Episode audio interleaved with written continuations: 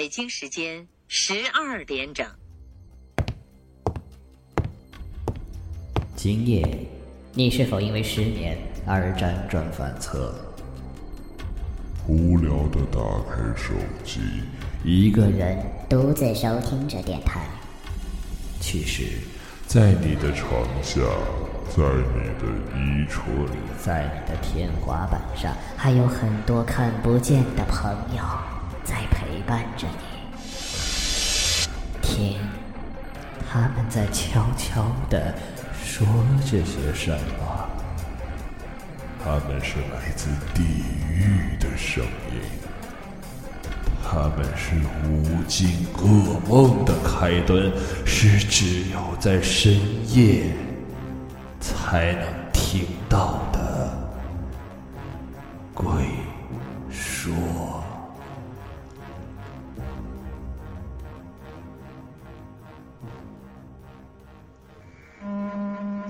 亲爱的听众朋友们，大家好。欢迎收听 We Radio 网络电台，这里是鬼说，我是半若。故事的名字叫做《坐车别看鬼故事》。黄振山这天和女友长红到城里联系业务，跟客户喝了几杯酒，加上是中午，觉得有些困，就在酒店里要了钟点房。等醒过来的时候，时间并没有过去多久。他想起来赶路，看着身旁仍在熟睡的长虹，有些不忍心打扰他，毕竟回去还要他开车呢。正无聊的黄正山看到桌子上放着一本书，拿过来看了一眼，原来是一本鬼故事的书，估计是前面的客户丢下的。黄振山不由得拿着书慢慢的看，谁知刚看了第一页，就再也放不下了。里面的悬念一环扣一环，让他欲罢不能。也不知过了多久，正看到书中一只骷髅手抓向主角的胸前，他便觉得胸前一凉，吓得一声尖叫。怎么了？身旁是长虹奇怪的声音，他这才从故事的情节中回过神来。原来摸到胸前是他的手，那股凉意是从手腕上的玉镯透出来的。黄振山笑了笑说。这书还真过瘾啊，看的人一愣一愣的。程虹一看封面，笑道：“这本书现在很火呢，今年就流行这个。”他抬头看了看窗外，说：“时间也不早了，我们快回去吧。”洪振山点点头，两人爬起来出了酒店，坐上车驶向了回厂里的路。可书上的情节却将他吸引住了，就顺手将书拿在手上。到车上也顾不得车上的晃动，继续翻看。长虹见他看得认真，不禁笑道：“车里晃动太大，这样看书会伤眼睛的，特别是鬼故事。有人说过，坐车别看鬼故事，会吓着自己的。”黄振山乐了：“天下哪有这种说法？”他笑道：“你就别吓我了，还是好好开车吧。”低下头又继续看。此时，书里的情节说到，主角和女友驾驶着一辆车正在逃，身后几个面目狰狞的恶鬼在后面追赶。突然，前面路中又冒出一个恶鬼来，双手一抓，大地雷鸣般的响了一下，顿时天摇地动，乱石纷飞。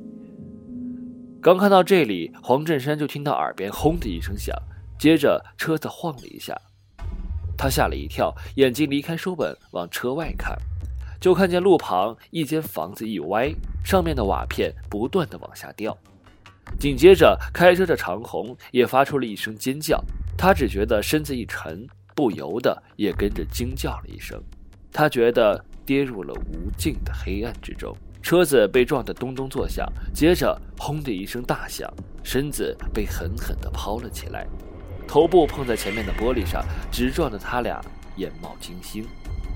好半天才清醒过来，他惊慌失措地打开车门，钻了出来，只看了一眼，不由惊呆了。只见车子撞在一株倒在路中的大树上，在他们前面不远处有一个近百米直径的大坑，看样子是刚刚陷下去的。旁边的田里水还哗哗地往坑里流，而身后的路和房屋都不见了，已经全被山上滑下来的泥土所掩埋。他不由一阵后怕。如果刚才再慢些的话，他俩就连车带人埋在下面了。这时的长虹也披头散发的从车里钻出来，一看见前面的阵势，不由得惊叫：“这，这到底是怎么一回事？”黄振山摇摇头说：“我也不知道是怎么回事，看样子好像是地震了。”再往前望去，只见大地上出现了无数个坑，一些楼房也只剩下了屋顶，滚滚烟尘卷在空中，好像从美好的家园眨眼间变成了地狱。他只觉得两眼一黑，一屁股摔在了地下，叫道：“我的工厂啊，一下子就这么完了！”长虹叫道：“还是快离开这地方吧，要不然再震一次，我们就逃不了了。”黄振山这才醒悟过来，急忙站了起来，发现手里还握着这本故事书呢。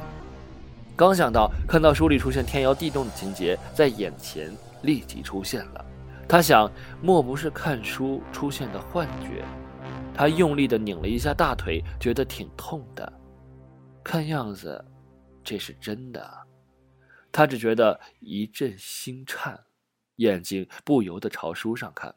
主角死里逃生后看到的是山体滑坡、大地陷落的情景，他还想再往下看，就听到一阵轰隆隆的响声，似乎是从身后传过来的。长虹已经抓着他喊道：“快跑！”他将书塞进袋子里，两人拼命地往前跑。